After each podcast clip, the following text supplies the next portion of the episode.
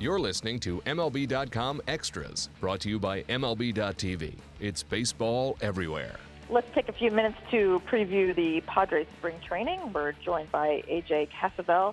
AJ, I'm going to go through some quick hits with you, and you give me your quick answers. The first one is, what's the difference? So give me a player on the Padres. Uh, obviously, this is a transitional time for them, who could be a difference maker and maybe making the Padres record a little bit better than it might be expected to be, or you know, if he has not such a great year, maybe Padres suffer a little bit more from that. Who could be a difference maker? Well, I think the the first place you look is at catcher with Austin Hedges. He's uh, he's finally getting the chance to take over. Um, everyone knows what he can do behind the plate. He's a fantastic uh, receiver. He's a fantastic he has a fantastic arm. He can throw guys out. Uh, we're just kind of waiting to see what what develops with the bat, and it, it's not. It wouldn't take a whole lot for him to be uh, for him for him to kind of. He already has a defensive game. It wouldn't take a whole lot for his bat to to be above average and make him above average player for the Padres. So they turned the keys over to him in December when they traded Derek Norris to Washington, and I think they're ready to see what they have in Austin Hedges this year.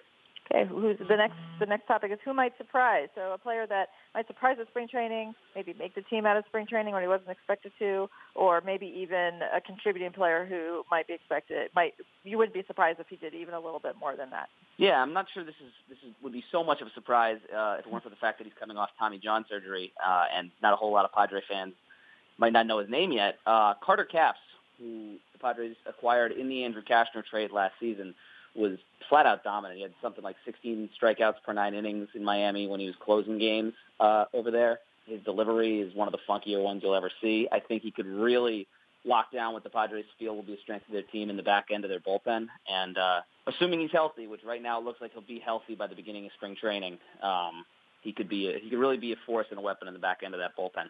Okay, let's talk about your star player a little bit. First of all, who is the star player, and tell us what his status is. Status quo, entering camp healthy? Maybe we need to keep an eye on him. Who is the star player? Well, the star on the Padres, uh, Wil Myers just signed his uh, six-year contract extension uh, with uh, club option for a seventh year. He's essentially locked up in San Diego, and he's fully bought into this rebuilding process. Uh, I think it's interesting having talked to him. He he views the Padres. He'll talk about the Padres farm system the same way that uh, that maybe a fan would look at the farm system. He's he's excited about these prospects. He's done his research. He's excited to be playing with them in the future, uh, and he knows what the what the plan is for the Padres. He knows that these young guys are going to come up at the same time he's hitting his prime, and he knows uh, he knows what AJ Preller and Andy Green kind of have in mind for the future of the Padres. So he's he's bought in, and uh, obviously the Padres have bought in in him with the six-year extension. Okay, next topic. What's the vision? So if you could step into the minds of your front office what are they trying to accomplish this spring training, beyond spring training into the season? Um, what is the big picture plan for the Padres this year? This year, the big picture plan is development. They they have so many young players. They have so many players who uh, they're really handing the keys over to for the first time. They're giving them a chance uh, in the major leagues, and, and throughout the course of the season, they'll, they'll be bringing up a couple more. Uh, they could have two or three Rule Five picks uh, on the major league roster. Uh, just as important, I think, is some of the development. Uh, the team's uh, roster in Class A Lake Elsinore uh, is going to be one of the more formidable rosters, I think, in minor league baseball. So they they have this vision of being competitive in, in in a couple years, and they have the prospects to do it, and they have the major leaguers to do it right now uh, with Hunter Renfroe and Manny Margot coming up to big leagues. It's just a matter of developing them into the star players they feel they can become. Okay, next category, the perfect season. So what would that look like for the Padres? A realistic look. Um, which might just mean you know a modest advancement. But what if come October, if the Padres were looking back and they said, "Wow, that was a perfect season," what would have to happen? Well, perfect season for the Padres spans more than just the major league level. I think it spans developing the minor league system.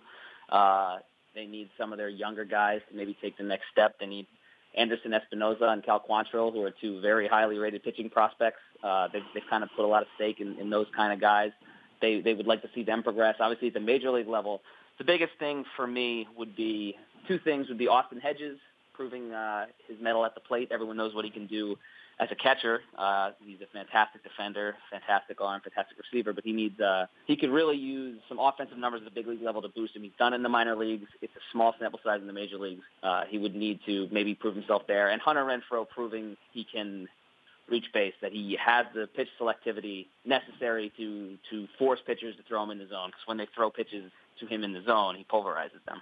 Okay, next topic. Who is the core of the Padres? I, I realize that it is a work in progress and it's ever evolving. But if you had to identify a couple of players who comprise the core of the Padres, who would they be? I think the core of the Padres right now is pretty clearly Wil Myers and Yangervis Solarte, especially you look at what ownership did this offseason, locking them down for the foreseeable future. They're they're pretty much the core, but if you look in the minor leagues or, or I guess now the major leagues, Padres had four players at uh, AAA El Paso last season that kind of called them, developed the nickname the Core Four, kind of taking off the Yankees thing. Uh, Carlos Asuaje, Manny Margot, Austin Hedges, and Hunter Renfroe. They won a Pacific Coast League title. This year, they all have a chance to make the major league team out of camp. They could maybe join Wil Myers and Solarte as the uh, core down the road. And last question: Who are you looking forward to watching uh, at spring training? I know, as an outsider, I'm looking forward to watching Manny Margot. So, um, as an insider, who are you most look forward, looking forward to watching at spring training? Yeah, Margot's a good option. Margot is one of my favorite players to watch, just just aesthetically, because because of all the ground he covers in center field and the speed he has on the bases. Uh, there's a lot of good young options: Hunter Renfroe, Austin Hedges, uh, Wil Myers is, is coming off his contract and everything. But I'll go outside the box a little bit with Christian Bethancourt, just uh, just because I am I'm a fan of baseball experiments. I'm a fan of maybe trying of, of trying new concepts and new ideas. And what the Padres are trying with Bethancourt is essentially to make him a catcher, outfielder, pitcher hybrid. I love the concept. I'd like to see it in practice, but I just I, I think there's a lot to be said for someone uh, who can take up three different positions on a roster, uh, maybe serve as an eighth reliever so you don't need to carry 13 pitchers, serve as a fifth outfielder so you don't need to carry five primary outfielders and serve as a catcher, so you don't need to carry an extra catcher. Plus, it, it could be extremely fun to watch a guy trot in from left field and uh, take the mound, throw 96 miles an hour. Very limited off-speed stuff so far. So he'll be an interesting guy to watch. Okay, great. Thank you, AJ. Thanks so much. All right, thanks for having me. MLB.tv Premium, the number one live streaming sports service, is celebrating 13 years. Watch every out of market regular season game live or on demand in true HD. Real time highlights, live look ins, pitch tracking widget, and more. MLB.tv Premium includes a free At Bat 15 subscription. Watch live baseball on over 400 mobile and connected devices. Watch at home, in the office, or on the go every night on every device. Blackout and other restrictions apply. Visit MLB.tv for details.